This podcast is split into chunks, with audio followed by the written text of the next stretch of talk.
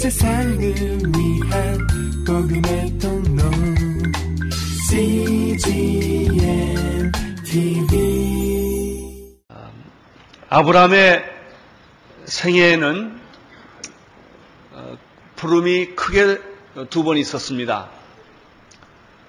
아, 첫 번째는 갈대아 우르에 살 때 하나님이 찾아오셔서 너는 너의 본토 친척 아베의 집을 떠나 내가 내게 내가 내게 에, 내가 내게 지시할 땅으로 가라라고 했던 그런 부름입니다. 아, 사람은 누구든지 부름을 받습니다. 자기의 인생에 있어서 잊을 수 없는 몇 가지 사건이 있습니다. 그 사건이 계기가 되어서 직업을 바꾸기도 하고 결혼하기도 하고 또 헌신하기도 합니다. 자기 생에 잊을 수 없는 사건은 하나님을 만난 사건입니다. 아브라함에게 있어서 어, 이 엄청난 두 번의 사건, 첫 번째는 갈대아 우르에서 있었던 하나님의 부름이었습니다. 그때 하나님의 부름은 너는 너의 본토 친척 아비의 집을 떠나라 라고 하는 하나님의 말씀이었습니다. 여러분, 떠난다는 것이 구원의 시작입니다. 떠나지 않으면 구원이 시작되지 않습니다. 우리는 익숙한 데 있기를 원합니다. 고향이나 친척이나 친구들이나 내가 있는 살고 있는 땅은 익숙합니다. 사람들은 익숙한 것을 의지합니다. 생소한 것이 나오면 불안해집니다. 하나님은 우리에게 이렇게 말합니다. 익숙한 데서 떠나라는 것입니다. 너는 너의 번터 친척 아베의 집을 떠나 내가 내게 지시할 땅으로 가라. 이것이 구원의 시작이었습니다. 익숙한 데서 떠나면 하나님을 의지합니다. 인생은 근본적으로 나그네와 같습니다. 외국 땅에서 사는 것과 같습니다. 내 땅에서 살면 편합니다. 남의 땅에 가서 살면 불안해지기 시작합니다. 긴장합니다. 그리고 그는 하나님을 의지하기 시작을 합니다. 구원의 시작은 내가 익숙한 데서부터 떠나는 데서부터 시작된다. 이것이 아브라함의 첫 번째 불안, 어, 부름이었습니다. 두 번째 부름은 단순히 거처를 옮기는 정도가 아닙니다. 두 번째 부름은 자신보다 더 소중한 독자 이삭을 하나님께 바치라는 부름입니다. 그 부름이 오늘 창세기 22장 1절 2절에 나와 있습니다. 한번 같이 읽겠습니다. 창세기 22장 1절 2절 시작. 그 일 후에 하나님이 아브라함을 시험하시려고 그를 부르시되 아브라함아 하시니 그가 가로되 내가 여기 있나이다. 여호와께서 가라사대 내 아들 내 사랑하는 독자 이삭을 데리고 모리아 땅으로 가서 내가 내게 지시하는 한 산 거기서 그를 번제로 드리라. 두 번째 부름은 무엇입니까? 첫 번째 부름은 땅을 떠나라는 것입니다. 그것은 구원의 시작이었습니다. 그러나 구원의 완성은 무엇입니까? 그것은 내 독자 이삭을 번제로 드리라라고 하는 것입니다. 여러분, 구원의 시작에서는 무엇을 얻습니다. 그러나 구원의 완성에 있어서는 무엇을 버리는 것입니다. 많은 사람들은 갖기를 원합니다. 소유하기를 원합니다. 누리기를 원합니다. 그것은 구원의 시작입니다. 그러나 구원의 완성의 단계에 들어가면 가진 것을 다 포기하는 것입니다. 자기를 포기하는 것입니다. 하나님은 아브라함에게 이삭을 주었습니다. 백세. 그리고 그 이삭은 잘 자랐습니다.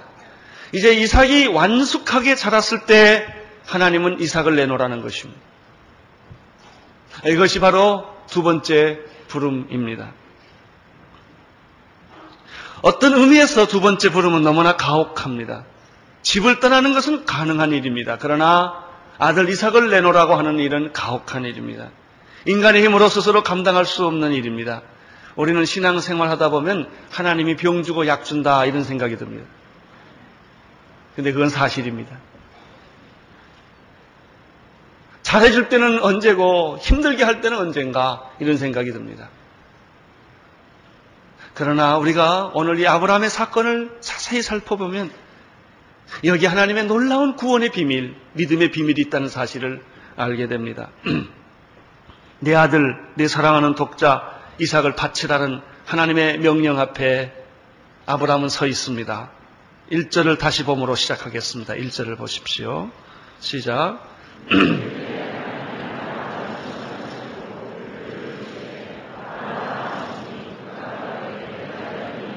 그 일 후에 아브라함이 아버 하나님이 아브라함을 시험하시려고 그를 부르시되 아브라함아 하시니 가로되 그가 가로되 내가 여기 있나이다.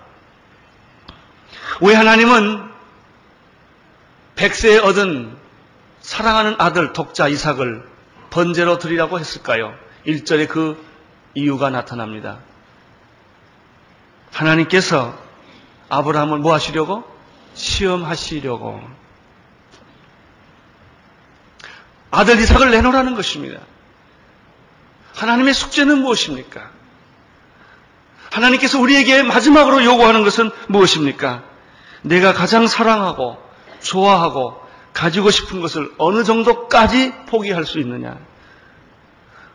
내가 너한테 다 줬다. 건강도 주고, 자녀도 주고, 직업도 주고, 모든 걸 다 줬다. 너에게 명예와 축복도 다 줬다. 이제 너는 그것을 나한테 어느 정도까지 포기할 수 있느냐? 어느 정도까지 그걸 나에게 돌려줄 수 있겠느냐? 라고 하는 질문입니다. 아브라함 한 사람을 훈련시키는데 하나님은 오랜 시간을 투자하셨습니다. 그리고 인내를 하셨습니다. 끝까지 사랑했습니다. 왜냐하면 아브라함은 실수도 하고 절망도 하고 좌절도 하고 여러 가지 일들을 겪었기 때문에 하나님은 아브라함을 성숙한 믿음의 사람으로 끌고 가는데 너무나 많은 시간과 너무나 많은 고통을 하나님이 겪으신 것입니다. 원래 아브라함은 믿음의 사람이 아니었습니다. 아브라함이 믿음이 있기 때문에 하나님이 아브라함을 택한 것이 아니라 하나님의 믿음 때문에 하나님은 우리를 택했습니다. 자격이 있어서 부른 것이 아니라 사랑 때문에 우리를 부르신 것입니다. 그래서 하나님은 그 사람을 믿음의 사람으로 만드는 일을 했어야만 했습니다. 그것이 그렇게 어렵고 힘들었습니다. 하나님이 오래 참았을까요? 아브라함이 오래 참았을까요? 하나님이 참았죠. 하나님이 답답했을까요? 아브라함이 답답했을까요? 하나님이 답답했죠. 왜? 믿음이 안 자라니까. 그래서 하나님은 강제로 그 사람을 끌고 가지를 못했어요. 할 수 없이 하나님은 아브라함의 수준으로 내려가신 거예요. 하나님은 여러분의 수준으로 내려오십니다. 어, 머니가 어떤 어떤 어, 여자가 결혼해서 아기를 낳는데 아기를 낳으면 어머니는 아이의 수준으로 내려갑니다. 그래서 아이가 할 수 있는 말을 엄마가 합니다. 찌찌, 맘마 그 정도 수준으로 말을 합니다. 그것은 어머니가 무식해서가 아니라 아이가 알아듣지 못하기 때문에 그렇습니다. 하나님은 여러분하고 대화하고 싶어 하시는데 알아듣지를 못하니까 하나님은 할 수 없이 여러분의 수준으로 내려가십니다. 여러분이 성장하면 하나님은 그만큼 대화의 수준을 높여주십니다. 이제 여러분이 성인이 돼서 사상과 철학을 갖기 시작하면 하나님은 그 정도 수준으로 여러분을 높여주십니다. 하나님은 여러분을 기다리시고 참으시느라고 얼마나 고생을 많이 했는지 모릅니다. 하나님은 아브라함을 믿음의 조상으로 만들기 위하여 기막힌 세월을 보냈고 고통을 겪으면서 아브라함을 기다려 주었습니다. 이런 실수와 좌절과 절망과 갈등이라는 과정을 다 겪으면서 결국 이삭이 태어납니다. 이삭이 태어났다고 믿음은 완성되는 것이 아닙니다.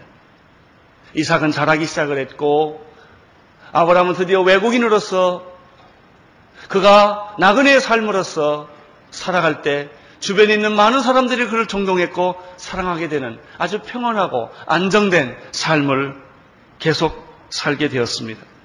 이제 많은 세월이 지났습니다. 22절을 다시 보십시오. 그 일 후에 이렇게 되어 있습니다. 이건 많은 세월이 지났다는 이야기입니다. 아브라함의 믿음이 성숙에까지 이르렀고 완숙한 단계까지 이르렀습니다. 여러분 믿음이 성숙한다는 말은 성숙했다는 말은 무슨 말일까요? 그것은 어떤 경우에나 흔들리지 않는 라는 뜻을 의미합니다. 믿음이 약한 사람은 잘해주면 좋아하고 잘못되면 당황하는 것이 믿음이 약한 사람들입니다. 믿음이 깊은 사람, 믿음이 성숙한 사람, 믿음이 완숙한 사람들은 어떤 경우를 당해도 흔들리지 않는 믿음의 단계까지 들어가는 사람을 의미합니다. 병들어도, 암에 걸려도, 사업이 망해도, 억울한 일을 당해도 흔들리지 않는 것입니다. 이것은 믿음이 성숙해진 사람을 의미합니다. 아브라함의 믿음은 이제 모든 과정을 거치고 믿음이 성숙해지고 믿음이 완숙해지기 시작을 했습니다. 이때 하나님이 아브라함에게 다시 나타난 것입니다. 아브라함아 라고 불렀죠. 아브라함은 대답했습니다. 1절에 보면은 예, 내가 여기 있습니다. 그런데 이 대답은 옛날 대답하고 달라요. 옛날에도 하나님은 아브라함에게 찾아왔어요. 너는 너의 본토 친척 아비의 집을 떠나 내가 내게 지시할 땅으로 가라 라고 말했을 때 아브라함은 예, 내가 여기 있습니다. 그렇게 하겠습니다. 그리고 떠납니다. 그러나 아브라함의 순종은 곧 방황으로 갈등으로 연결됩니다. 왜냐하면 그 믿음이 성숙하지 않았기 때문에 내가 너희를 축복하고 너에게 내가 너 자녀를 주겠다 라고 말을 합니다. 아브라함은 그 말을 믿습니다. 그러나 믿음이 성숙하지 않기 때문에 한참 믿다가 또 의심합니다. 믿음이 성숙하지 못한 사람들은 의심했다, 믿었다, 의심했다, 믿었다 이렇게 하는 것입니다. 아브라함의 믿음이 그렇게 됐습니다. 아이가 낳지 않자 아브라함은 심각한 불안에 빠졌습니다. 10년 만에 하나님은 또 나타나서 아브라함아 두려워 말라 나는 너의 큰 상급이라 라고 하나님이 말해줍니다. 그때 아브라함은 엎드려서 아브라함아라고 부를 때 예, 내가 여기 있습니다. 이렇게 말하지만 그것은 아직도 미숙한, 불안한, 성숙한 대답입니다. 아브라함은 하나님을 믿다가 의심해서 하갈을 통하여 이스마엘을 낳는 실수를 저지릅니다. 그렇지만 하나님은 아브라함을 계속해서 그의 믿음을 격려하고 축복하고 키워주기 시작을 합니다. 오늘 1절에서 하나님이 아브라함아 라고 부르시고 아브라함은 예, 내가 여기 있습니다. 라고 말했던 것은 과거에 지나갔던 그런 미숙한 대답과 달리 지금 이 대답은 하나님 내가 어떤 당신이 명령을 내려도 나는 순종하겠습니다. 내가 여기 있습니다. 라고 하는 성숙한 대답이라고 하는 사실입니다.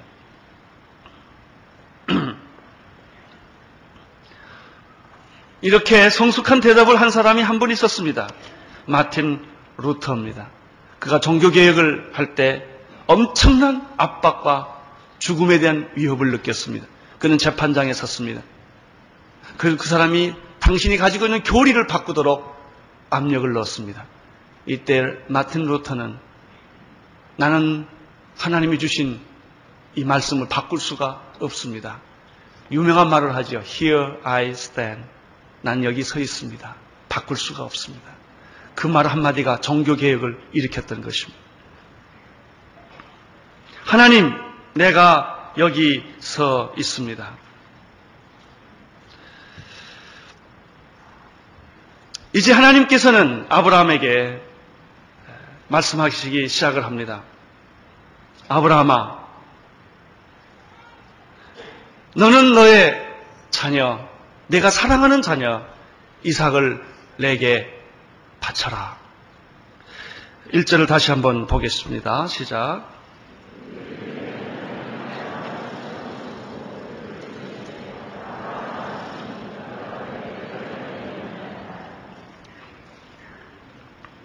그 일 후에 하나님이 아브라함을 시험하시려고 아브라함을 부르셨습니다.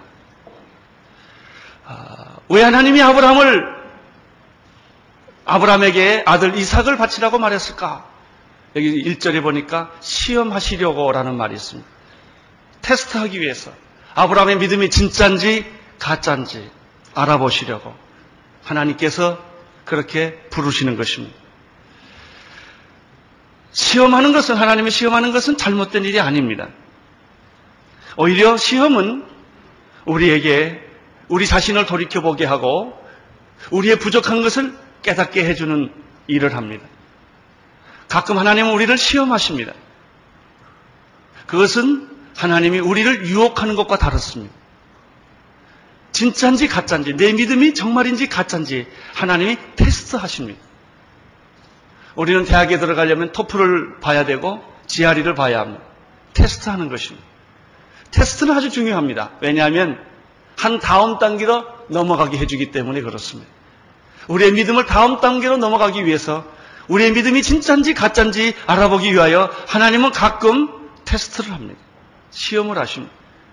그러나 우리는 이 시험을 오해할 때가 있습니다.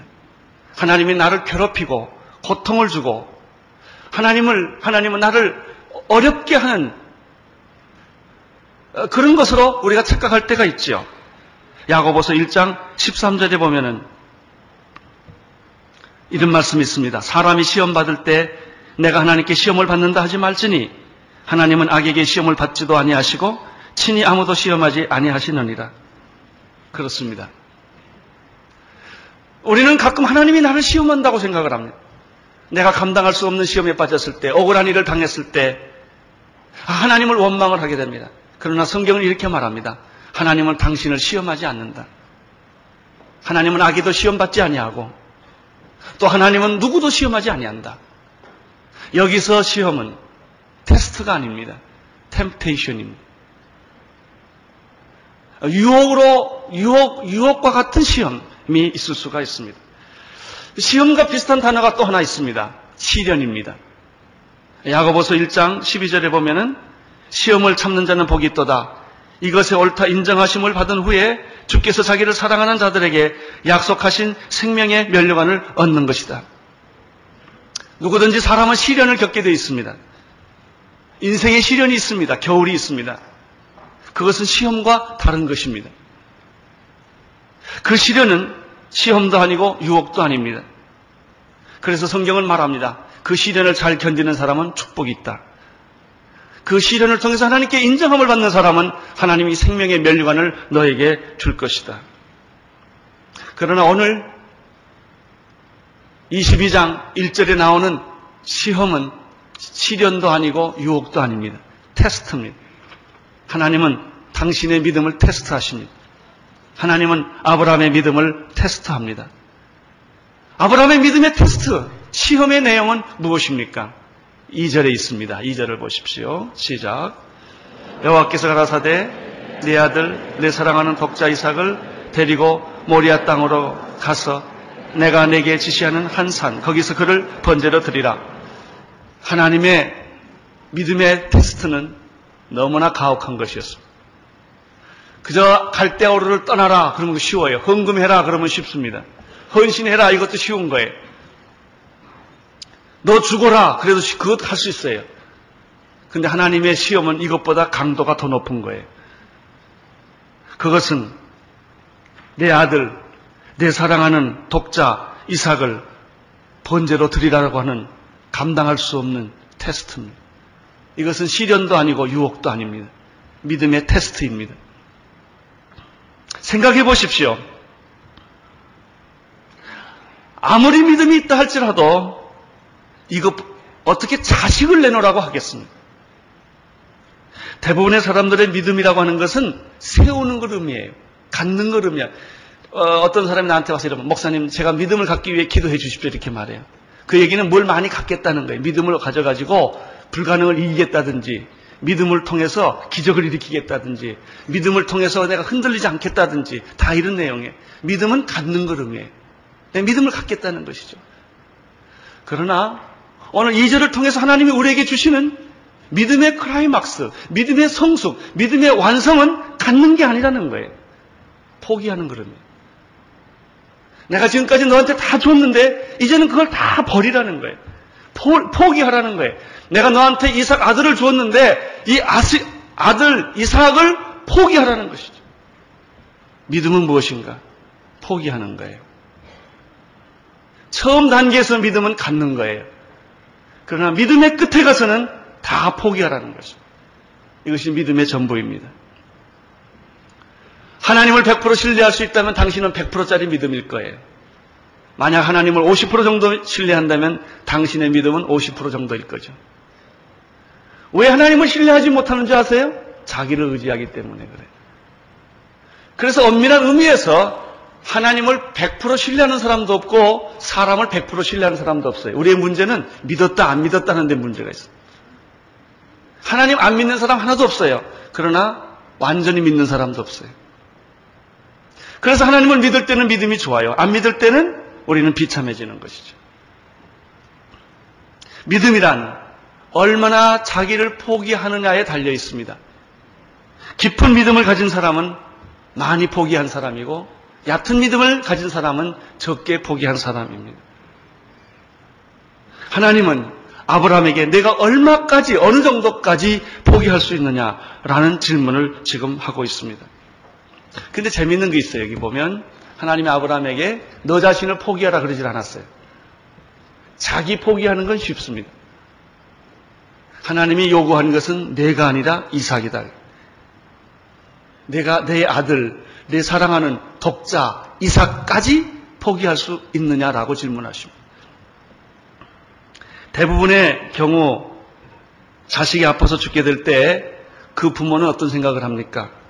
적당히 아플 때는 괜찮은데요. 결정적으로 아프고서 암에 걸려서 죽게 되면요. 아들 앞에서 눈물을 안 보여도 뒤돌아가서 하나님께 이렇게 기도합니다. 하나님, 날 데려가세요. 내가 대신 죽을게요. 그런 기도를 합니다. 그것이 부모님의 마음입니다. 사실 그것이 하나님의 마음입니다. 오늘 우리 교회 일부 예배에도 그런 일이 있었습니다. 국민학교 5학년 된 아이가 한 아이가 있는데 임파암이라 암이 이 귀까지 다 이렇게 나왔어요. 만지면 여기가 불룩합니다. 종양이 기 나왔어요. 임파선마다. 그 부모가 아이하고 교회를 옵니다. 같이 기도를 합니다. 근데 그 부모의 마음이 얼마나 힘들겠습니까? 내가 대신 죽지. 내가 대신 죽지. 자기 죽는 건 쉬워요. 진짜 어려운 것은 자기 자식을 죽이는 거예요. 근데 하나님이 이걸 요구하십니다. 2절에 보면, 2절에 보면, 내 아들, 내 사랑하는 독자, 이삭, 이삭이라는 표현을 씁니다. 이것은 지면이 많아서 쓴 거 아닙니다. 얼마나 아브라함이 자기 아들을 사랑하는가를 표현해주고 있는 거예요. 내 아들, 내 사랑하는 독자 이삭을 이렇게 설명하고 있습니다. 자식을 사랑하지 않는 사람이 어디 있겠습니까? 우리는 여기서 굉장히 중요한 사실 또 하나를 배웁니다. 믿음이란 무엇인가? 나의 생명과 존재보다 더 귀한 것을 포기하는 것이다. 처음 단계에서는 믿음은 얻는 거예요. 가지는 거예요. 누리는 거예요. 그러나 믿음의 마지막 순간에는 버리는 거예요. 포기하는 거예요. 다 주는 것입니다.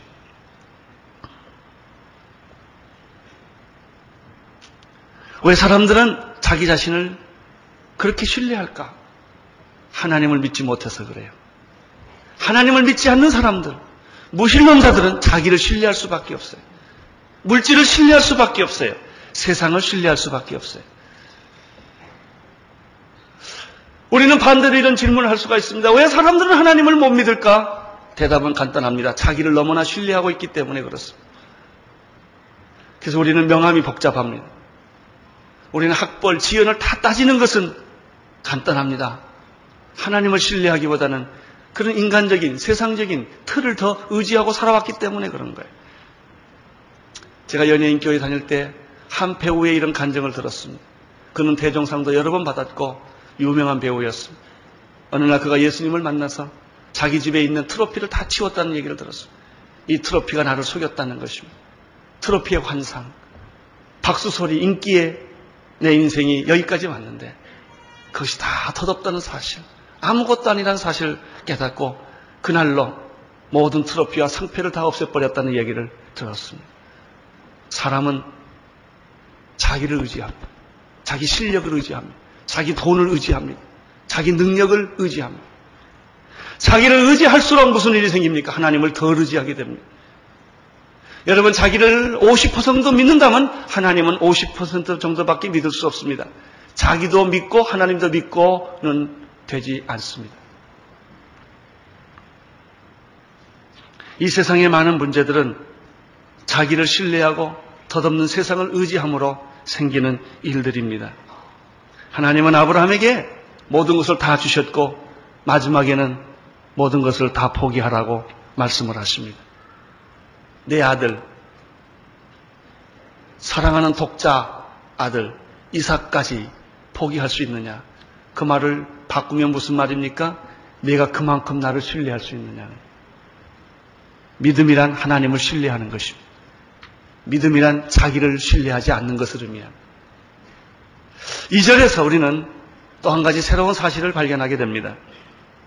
그것은 하나님이 자식을 포기하는 방법을 놀랍게 말하고 있다는 거예요. 너 자식을 포기하는데 자식을 양자로 줘라. 아니면 자식을 죽여라. 자식을 버려라. 이런 뜻이 아니에요. 자식을 의지하지 말라. 이런 뜻이 아니에요. 하나님이 아브라함에게 자식을 포기하라는 방법이 아주 독특합니다. 그 아들 이삭을 번제로 드려라 라고 했던 것입니다. 여러분 재물이란 뭐예요? 번제란 뭐예요? 대속이 의미가 있어요. 대신 죽을 때 우리는 그것을 재물이라고 그래요. 자기를 위해서 죽는 건 재물이라고 그러지 않아요. 남을 위해서 죽을 때 그걸 우리는 재물이라고 말하는 것이죠. 내가 죽음으로 다른 사람을 살릴 때 그것은 번제가 돼요. 제물이 돼요. 짐승이 죽음으로 그 사람의 죄를 용서하게 하는 것이 제사예요. 그런데 하나님은 이삭을 다른 방법으로 죽이지 말고 번제라는 방법으로 죽이려는 것입니다. 심천정을 생각합니다. 눈먼 봉사 아버지를 모시고 있는 효심이 가득한 심청이가 아버지 눈을 뜨게 하기 위하여 공양미 300석에 자기 몸을 팔아서 인당수에 빠져 죽는다는 이야기입니다. 그렇죠. 빠져 죽는 게 재물이에요. 죽지 않으면 재물이 안 됩니다. 그 재물이 예수 그리스도이십니다. 인류의 모든 죄를 대신 지고 죄 없으신 그분이 십자가에서 피를 흘려 죽음으로 그는 모든 인류의 재물이 된 것이죠. 예수가 십자가 못 박혀 죽음으로 모든 인류는 구원을 받게 되었습니다. 이러한 사실에 대해서 빌립보서 2장 6절에서 7절, 8절에 보면 이런 말씀이 있습니다. 그는 근본 하나님의 번째시나 하나님과 동등됨을 취할 것으로 여기지 아니하시고 오히려 자기를 비워 종의 형체를 가져 사람들과 같이 되셨고 사람의 모양으로 나타나셨음에 자기를 낮추시고 죽기까지 복종하셨으니 고 십자가에서 죽으십니다. 이분이 예수 그리스도이십니다. 요한일서 4장 10절에 보면은 사랑은 여기 있으니 우리가 하나님을 사랑하는 것이 아니요 오직 하나님이 우리를 사랑하사 우리 죄를 위하여 화목제로 그 아들을 보내셨습니다. 여러분 왜 하나님은 아브라함에게 이삭을 요구했을 때 번제 형식으로 제물의 형식으로 요구를 하셨을까 하는 것입니다. 여기 오늘 비밀이 있고 메시지가 있습니다. 그것은 먼 훗날 이 땅에 하나님의 아들 예수 그리스도 메시아가 태어날 터인데 하나님 자신도 온 인류를 위하여 독생자 예수 그리스도를 십자가에 못 박혀 죽게 하심으로 번제물을 삼았던 것과 이 말씀이 연결되기 때문에 그런 것입니다. 제물은 자기 스스로 죽지 못합니다. 누군가 죽여야 합니다. 이삭은 자기 스스로 자살하면 안 됩니다. 죽으면 안 됩니다. 번제물이기 때문에 그렇습니다. 다른 사람이 이삭을 죽여야 합니다. 근데 다른 사람이 죽이지 못합니다. 그 아버지가 아들을 죽여야 합니다. 여기에 잔인성이 있습니다. 자, 이삭을 죽이겠다. 번제로 달라 그러면 이삭이 다른 사람이 죽이면 돼요. 근데 하나님은 그렇게 하지 않아요. 내가 죽여라 이게. 아버지가 아들을 죽이려는 것입니다. 아버지는 칼을 들어야 합니다. 그리고 아들의 심장에 아버지가 자기 손으로 칼을 심장에 꽂아서 피를 내게 해야 합니다. 이게 번제물이에요. 짐승을 죽일 때 피를 내는 것입니다.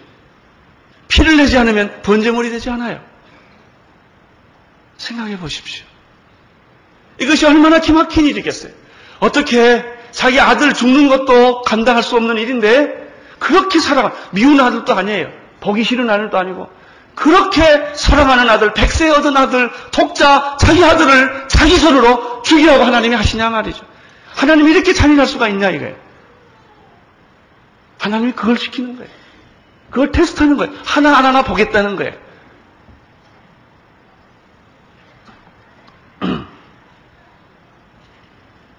아버지가 아들을 죽일 때 어떻게 죽이겠습니까? 고통 없이 어떻게 죽일 수가 있겠습니까? 자, 아버지가 순정, 순종하기로 결정했다고 합시다. 어떻게 아들을 그냥 죽일 수 있겠어요? 만약 아들을 꼭 죽여야만 한다면 아버지는 자기 가슴에 칼을 몇 번이나 찌른 것이고 눈에 눈물을 비올 듯 나왔어야 합니다.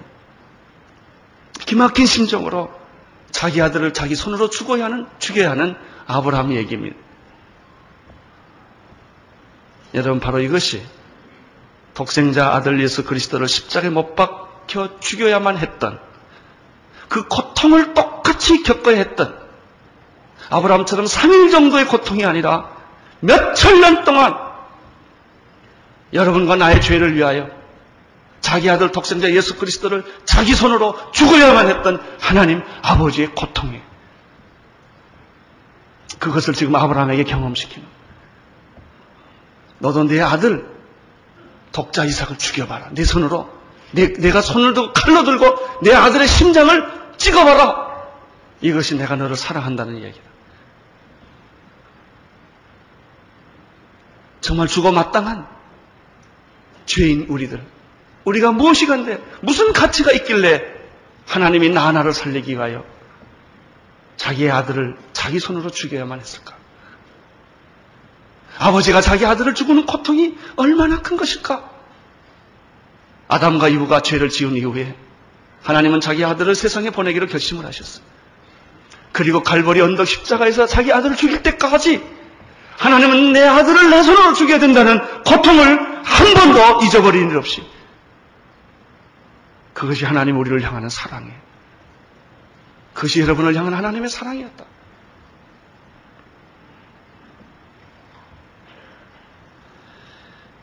이절에 보면은 하나님이 아브라함을 하나님은 아브라함에게 이삭을 데리고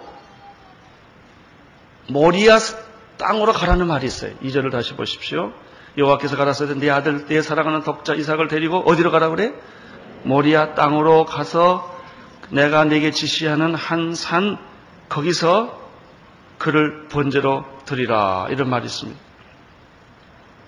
사절을 보십시오. 사절을 보면요. 제3일에 이렇게 되어 있습니다. 3일.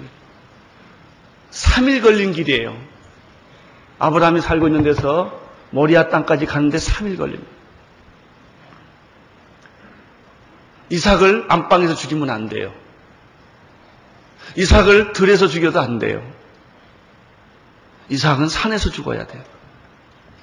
그 당장 죽여도 안 돼요. 3일 길을 가야 돼요. 왜 그런 줄 아세요? 예수 그리스도께서 산에서 죽으셨거든요. 걸고다 언덕에서 죽었기 때문에.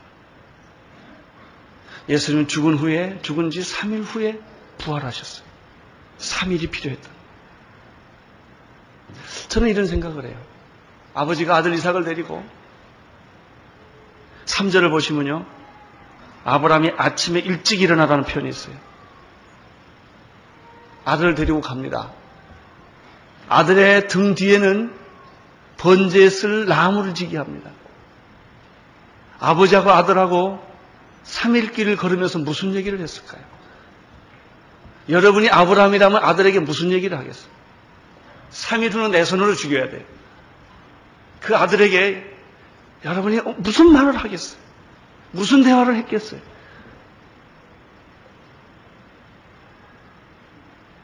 하나님은 자기 아들 독생자 예수 그리스도를 십자가에 못 박혀 죽여야 된다는 사실 앞에서 무슨 생각을 했겠습니까? 그 가슴은 얼마나 찢어졌겠습니까? 그 고통은 얼마나 깊었겠습니까? 이것이 하나님의 사랑입니다. 이 하나님의 사랑을 하나님은 아브라함에게 경험을 시키는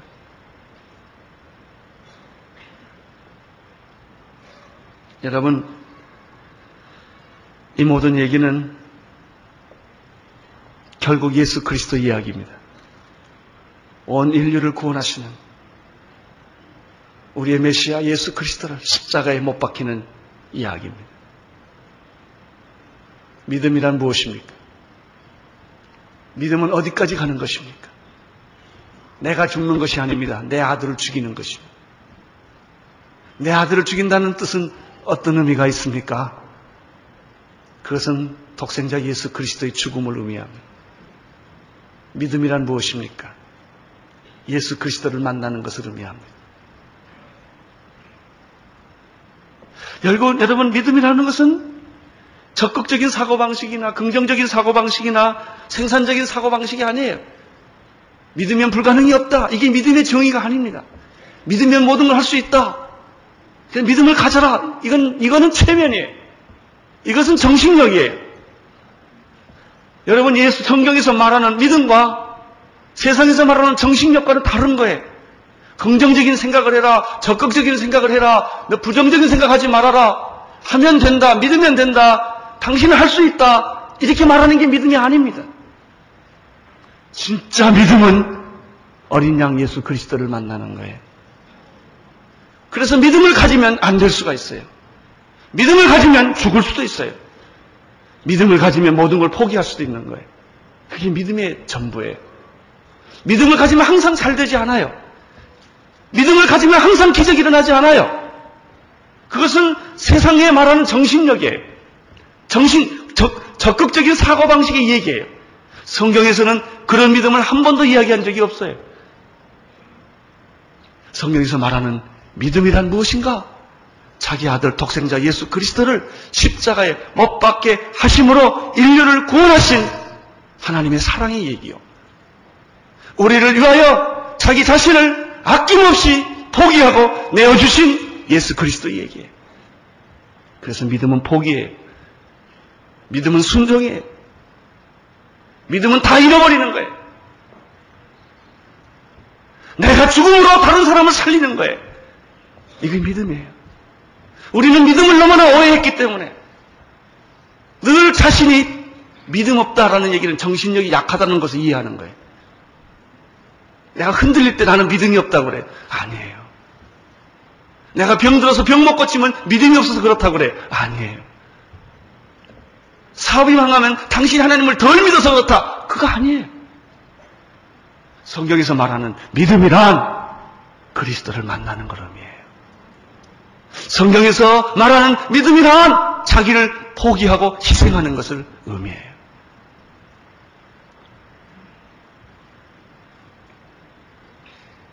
갈라디아서 2장 20절에 사도 바울은 이렇게 말했습니다. 내가 그리스도와 함께 십자가에 못 박혔나니 그런데 이제는 내가 산 것이 아니요 오직 내 안에 그리스도께 사신 것이라 믿음이란 뭐냐? 그리스도와 함께 십자가에 못 박는 거예요. 자기 아들을 자기 아들을 십자가에 내어 주신 하나님처럼 독자 이삭을 자기 칼로 죽이는 게 믿음이에요. 자기 아들을 포기하는 것. 이제는 내가 그리스도와 함께 십자가에 못 박혔나니 이제는 내가 산 것이 아니라 오직 내 안에 그리스도께서 사신 것이라 이제 내가 육체 가운데 사는 것은 나를 사랑하사 나를 위하여 자기 몸을 버리신 하나님의 아들을 믿는 믿음 안에서 사는 것이다. 이것이 믿음의 전부입니다. 이 믿음은 우리를 부활시킬 것입니다. 이 믿음은 우리에게 기적을 일으킬 것입니다. 믿음은 구원을 만들어낼 것입니다. 왜 그런 줄 아세요? 예수가 나를 위하여 십자가에 못 박혀 돌아갔기 때문에 여러분, 믿음을 착각하지 마십시오. 믿음의 사람이란 어떤 영웅이 아니에요. 믿음의 사람이란 강한 성격을 가진 사람이 아니에요. 믿음의 사람이란 정신력이 강한 불굴의 사나이가 아니에요. 의지의 사나이가 아니에요. 그건 믿음 아니에요. 그건 정신력이에요. 오히려 믿음을 가진 사람은 약한 사람들이에요. 부족한 사람들이에요. 그러나 끝까지 주님을 믿고 신뢰하는 사람. 죽을지라도 그는 십자가를 바라보는 사람이에요. 이것이 믿음의 사람. 기도하겠습니다. 하나님 아버지, 우리에게 믿음을 더하여 주옵소서. 정신력이 아니라 긍정적인 사고방식이 아니라 의지가 강하고 용기 있는 것이 아니라 예수 그리스도를 바라보는 믿음을 주옵소서. 예수님 이름으로 기도드립니다. 온 세상을 위한 복음의 통로 CGM TV